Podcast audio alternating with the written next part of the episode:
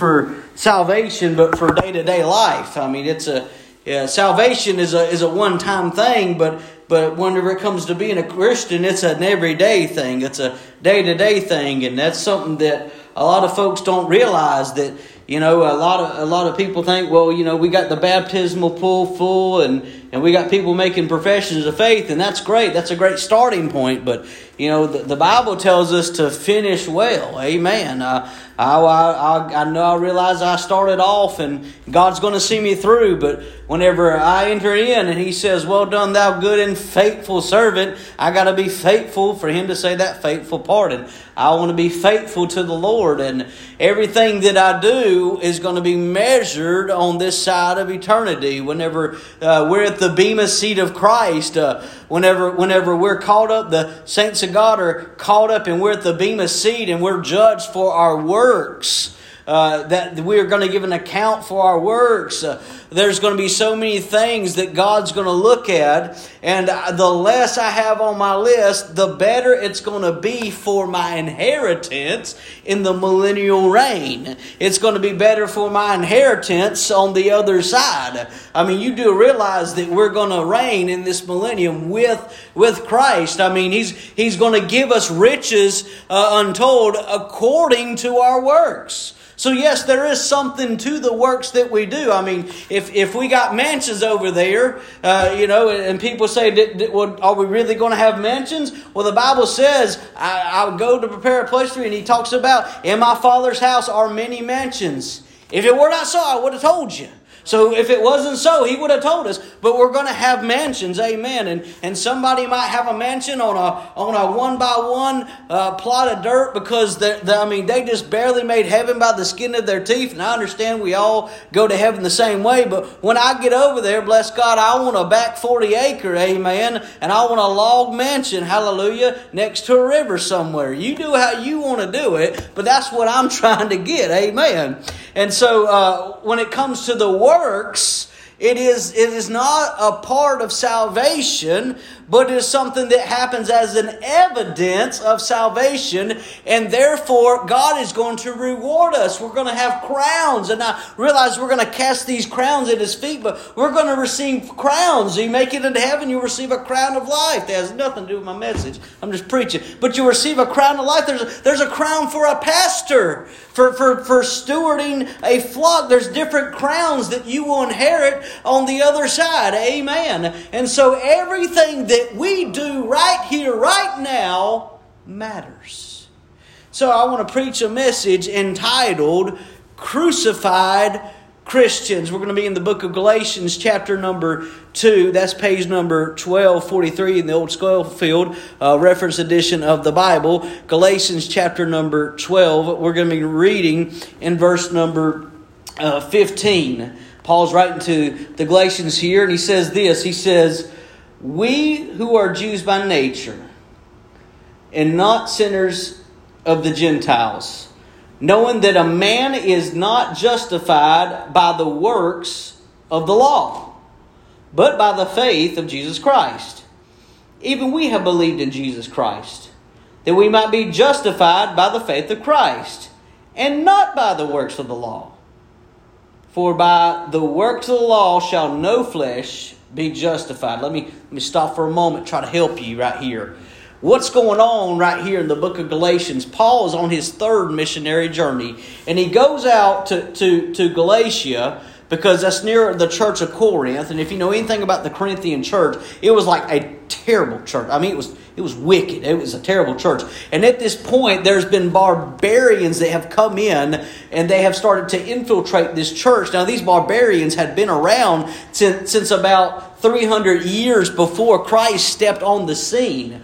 But, but now they have infiltrated the church. And so you have these barbarians in the church. Also, there's an issue going on with those that are trying to leave Christianity and go back and practice Judaism, or they're going back and trying to practice the law, the, the Levitical laws. And so Paul is having to address something head on with the cultural differences. And what he's really trying to explain is that you remember that Abrahamic covenant Jews? Well, well, that covered the law, first off. Second off, we have the Holy Spirit. now. The Holy Spirit has come with us, and therefore, therefore, uh, there's no need for us to try to go back and practice the law. And so he's having to hit twofold. He's, he's hitting them hard with some doctrine here. He's letting them know you cannot go, you cannot A, bring corruption in the church, you barbarians, you, you pagans, you heathens. You can't do that. You can't practice paganism and practice Christianity. Uh, that's what you can't do. You can't mix with the world and come to the church. All right, on the other side, he's saying, All of you Jews that were Jews by nature, you were born into this. This is what you grew up knowing. Young, young men, you grew up in the church. You read the Torah. You read the first five books of the Bible. It was great. You had all those rituals, those practices, those ceremonies. We understand. We understand the implications. But that law you no longer have to practice anymore because we have something greater. He is Christ. And so he's he's hitting two groups of people inside of one crowd. He, he's dealing with that and he gets into verse 16 and essentially what he's saying is it don't matter how good you act, it don't matter how much of that law you keep, it don't matter the ritual or the ceremonies that you try to do. You are justified through the Lord Jesus Christ. You are saved through Jesus and Jesus Christ alone. He's, he's dealing with them and he's letting them know that your flesh cannot make you justified. You say, What's, what does that mean, justified? Well, my country way of always saying it is justified, never sin.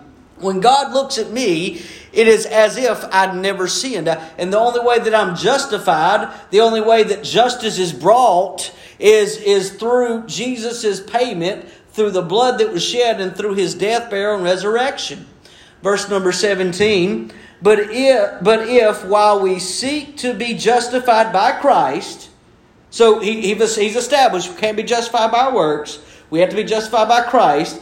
But if while we seek to be justified by Christ, we ourselves are found sinners, is therefore Christ the minister of sin? God forbid. What he's doing here, he's challenging the, these people, he's challenging the church. And what he's essentially saying is you say that you are a Christian, but yet you go out and you act like a sinner. God forbid. God forbids that. that that's very serious business.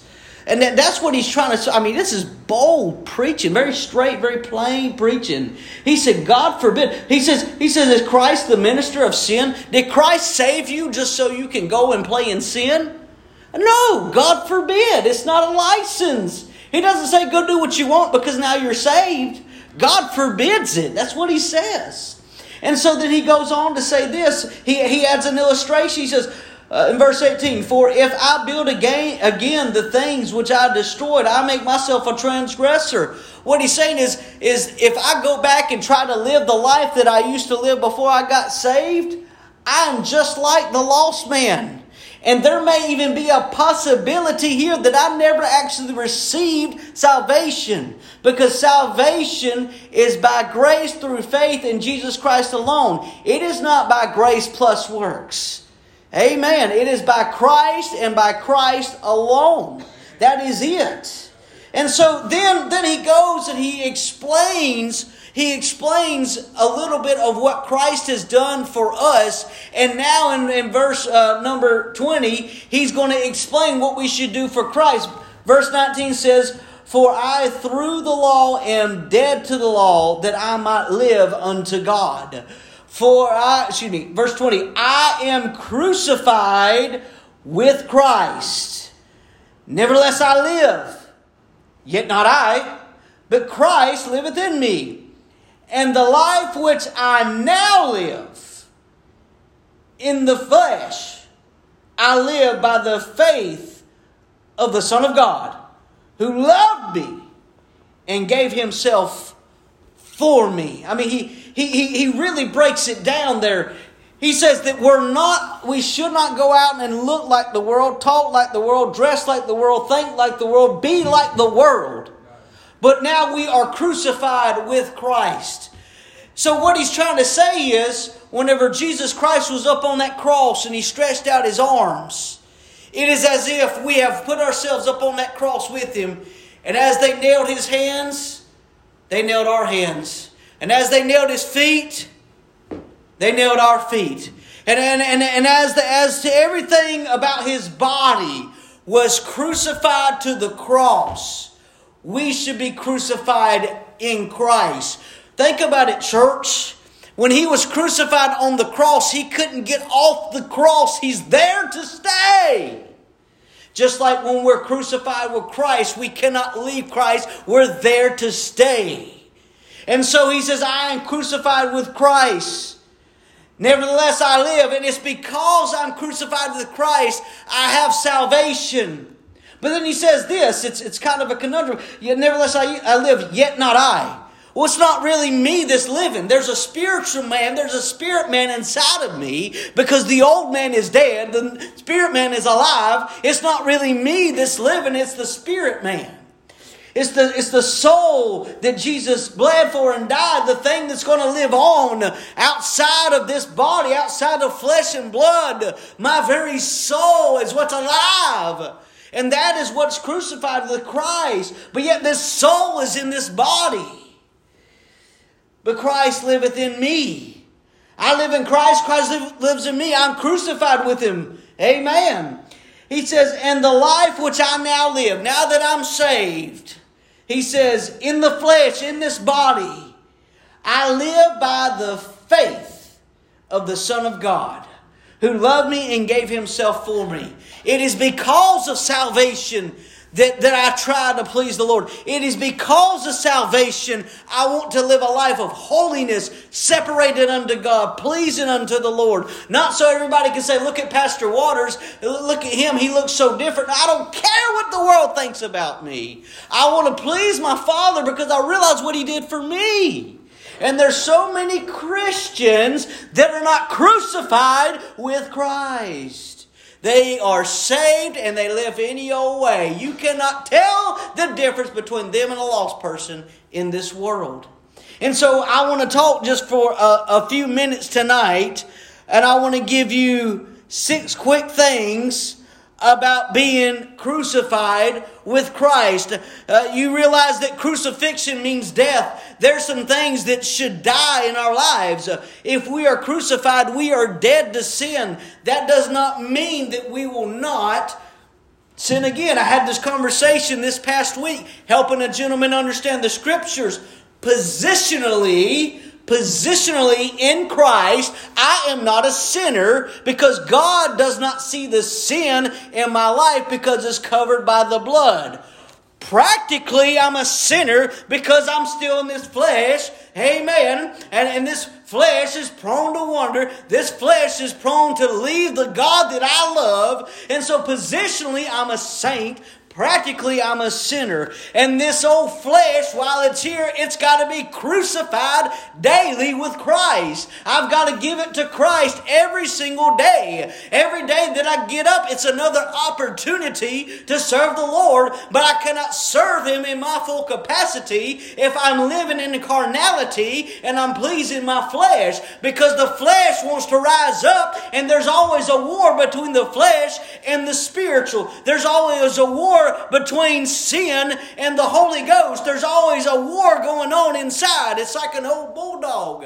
Amen. I love bulldogs. I'm a fan of pit bulldogs. I love them. But unfortunately, people will abuse these animals and they'll abuse the pit bulldogs. And, and it's like you have these two pit bulldogs. You got one chained up over here, you got one chained up over here, and they're barking at one another. They're wanting to devour one another, they're wanting to harm one another. Well, let's just use this illustration. I apologize if it's a little bit gory, it's the best I got. But this pit bulldog over here is the Holy Spirit, and this pit bulldog over here is the flesh, and whichever one you feed the most is going to win in that fight.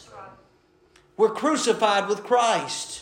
You cut them chains off, you let them wrestle it out, whichever one you fed the most is going to win. And so we realize the only way to crucify the flesh is to mortify the flesh and consecrate ourselves to God. I want to give you quick uh, six quick things tonight. Firstly, a Christian's feet. A Christian's feet should be crucified. What do you mean by crucified feet? I mean, I mean, we must t- take into consideration and be careful where our feet take us. We should not go to the places that we used to go when we were lost. There should be a difference. There's going to be some places people invite you to. You shouldn't go out to those places anymore. I got a phone call just the other week. Hey, you want to come and hang out with us in Charlotte? Uh, Brother Josh, I haven't seen you in so long. I said, well, who's going to be there? He said, X, Y, Z, A, B, C. He, I said, okay, is it BYOB? He said, yes. I said, well, if I do come, it's going to be bring my own Bible. Amen. I said, I don't live like that no more. I ain't going. I ain't going there. There's just some places that, that I don't even park my vehicle. Amen. Anytime you ever see preacher waters outside the admit, believe, confess store, the ABC store, the liquor store, it's because I'm out there preaching the gospel and handing out gospel tracts. But I got enough sense not even to park in the parking lot. Amen. There's just some places I don't go. And there's some places you ought not go. Amen. I'm talking about the, the feet that, that you have as a crucified Christian. You should take some paths that are good paths. You should walk in the good way. Jeremiah 6 16 is one of my favorite verses where he says, Thus say, he says, Thus saith the Lord. This is God talking. Stand ye in the way and seize and ask for the old paths, where is the good way, and walk therein, and ye shall find rest for your souls. But they say, that lost crowd, that uncrucified crowd, they say we will not walk therein. Hey, the old paths, the good paths, is the path that's the straight and narrow. Amen. Amen. It's, I mean, it's, it's, it's, it's like this. You look right down the center line of this Bible, that's the straight and narrow. That's how straight it is. And, and, and the broad path is everything out that way. It's the good way. Secondly, tonight, a Christian's hands should be crucified. If our hands are crucified, we should be careful what we handle. I mean, I've, I've seen, I've seen people, I've seen preachers put things in their hands that ought not be there. Uh, you couldn't tell them from the difference between them and a lost man. What's that even doing in your hand? Well, well, you know, preacher, God hasn't convicted me on it. Well, God ain't got to convict you, sir. God ain't got to convict you, honey, because the Bible tells you plainly to be separate. The Bible tells you plainly to not even look like the world. Abstain from the appearance of evil. We don't want to hear that preached no more.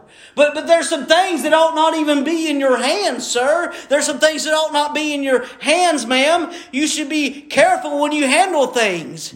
I'm talking about to, to be a Christian, your hands ought to be crucified. There's so many times we can get on the computer or we can get on the, the access to the internet and, and we can look at things that we ought not look at. It's because our hands have traveled that far. Thirdly, tonight, a Christian's ears should be crucified. If our ears are crucified, we ought to be careful to the music and to the things which we listen to. I mean, I, have had people ride with me in my truck, and, and what am I listening to? Brother Justin, I'm listening to the Just Jesus Radio Network. Amen. I'm listening to, to some old fashioned gospel music. I'm listening to uplifting, Christ honoring music. I'm listening to old fashioned Holy Ghost filled preaching, and that's all they're going to get when they're in the truck with me. And if we turn it off, I'll start singing and I'll start preaching. Amen. I'll listen to good godly podcasts. I'll listen to good godly influences. Uh, and, and, and I'll listen to sources. Even our news sources uh, should be good news sources. I'll listen to teachers and preachers, and you ought to as well. Why? Because the voices around us, the voices around us can oftentimes tempt us. And we're influenced by what we put in our ears. Amen. It all starts in your mind. It all starts in your mind and, and it enters in through your earlobes. Then it comes out of your mouth. Amen. Out of the abundance of the heart, the mouth speaketh. Amen. Uh, number four, tonight a Christian's eyes should be crucified. We should be careful what we look at. I mean, we're talking about so many things, so many things today that make an appeal to the eyes and through the eyes to the lower passions, such as the lust of the flesh, the lust of the eyes, and the pride of life. Uh, I hit on that not too long ago in the message, Yea, hath God said. There's so many things that can filter through not just men's eyes, but women's eyes too. And I'm not just talking so much directly about lust, I'm talking about envy. It's easy to look at what somebody else has and envy that. Amen. It's, it's, it's, it's so easy to feel insecure about what you don't have. Amen. Uh, I'm talking about if you want to be thankful in all things, if you want to live a life of holiness and pleasing to God, you got to be like the Apostle Paul, where when you learn to be content what God has given to you, but we live in such a consumer driven society that we want and we want and we get and we get and we crave and we crave, and it's no wonder we cannot live a life of joy and satisfaction because we try to find it in everything else other than Jesus Christ and in Him alone. It's, it's so easy to fall into temptation through the eyes. Fifthly, tonight, uh, a Christian's tongue should be crucified. Uh, the book of James says this in chapter number 3, verses 7 and 8. It says, For every kind of beast, and of birds, and of serpents, and of the things in the sea is tamed, and hath been tamed of mankind but the tongue. Hmm. Can no man tame. It is an unruly evil, full of deadly poison. Proverbs goes on to say in 1820 death and life are in the power of the tongue, and they that love it shall eat the fruit thereof. You can make or you can break somebody with your tongue. I must confess tonight, I've broken a lot of people's spirits with my tongue. Not so much meaning to, but I've done that. But I also must confess tonight, I've also helped build up people with the tongue. I've helped inspire and empower and employ a lot of people through the tongue. So, beloved, your tongue ought to be crucified with Christ. I'm learning, I'm learning as I grow and I get older, and I'm going to continue to learn this that sometimes silence is golden. Amen. And I, am learning that I'm learning that sometimes just because you know you're right, don't mean you have to tell everybody. Amen. I'm learning. This is what your pastor wants to pray about tonight. This is me. It's my sin. The Bible says confess his faults. It's mine. I'm preaching to me. A Christian's tongue ought to be crucified. Amen. Uh, we talked earlier about lifting up the brethren. Loving the brethren, Brother Justin. Me and him have built a bond over the years because we have learned to love each other. Uh, and he's not a, I hate to pull you in, brother, you in this now. He is not a yes man. He will tell me straight up how it is. He'll tell me what I'm doing wrong, and he does it because he loves me. Amen. He cares for me. Just like a, a husband and their wife. I don't know about y'all. We don't feud. We don't we don't we don't throw nothing. She don't throw no no no pots. We don't slam doors. What Miss Taylor does is she glares at me and, and her shoulders uh, her shoulders turn, turn cold as ice. She gives me the cold shoulder and I start sweating. That's how we fight. Amen. It's not good when that happens because it's going to be very quickly I'm running her saying, baby, I am so sorry. I can't I can't handle it, and she knows it. But even even when spouses they fuss and they fight like cats and dogs, it's all through the tongue. Lastly, tonight, a Christian's heart should be crucified. Is your heart crucified? Is your heart dead to evil? Is it dead to sin? Is your heart a throne upon which Christ lives on? I mean, I mean, you do realize the whole the whole starting point of crucifying your body is through your heart. Hey man goes right there. Let me explain. Because when you learn to fall in love with Jesus, it's going to be very easy to crucify your hands. It's going to be very easy to crucify your tongue, to crucify your eyes, to crucify your ears, to crucify your feet. Why? Because you're not living a Christian life out of religious duty or obligation. You are living a crucified Christian life because you love the one that first loved you and you realize it's because He had compassion on me while I was yet a sinner. And God chose to save me, plucked me out of a devil's hell, set my feet on a solid rock, established my goings. He's the anchor of my soul. It is because of that I love Him. I love him when I was unlovable, and I'm still unlovable. But because there's that agape love, that unconditional love, no matter what I do, Christ will never abandon me. He'll never forsake me. He'll never leave me out to dry. He'll always be there.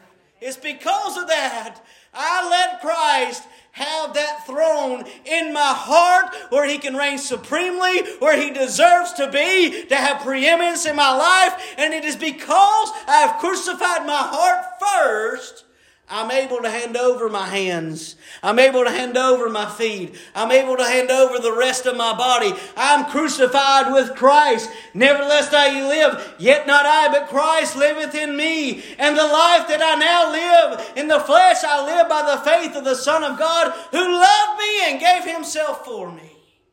Hallelujah.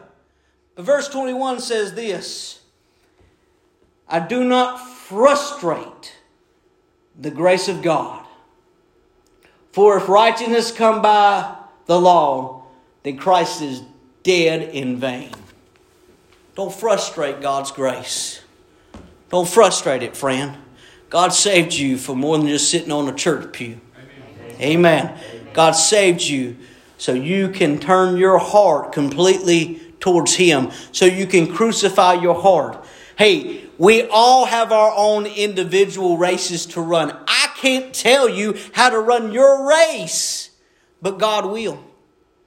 The Holy Spirit is the greatest teacher of all, but I can promise you this you crucify your heart, God will take care of the rest. He'll take care of the rest of your body. I'm going to pray.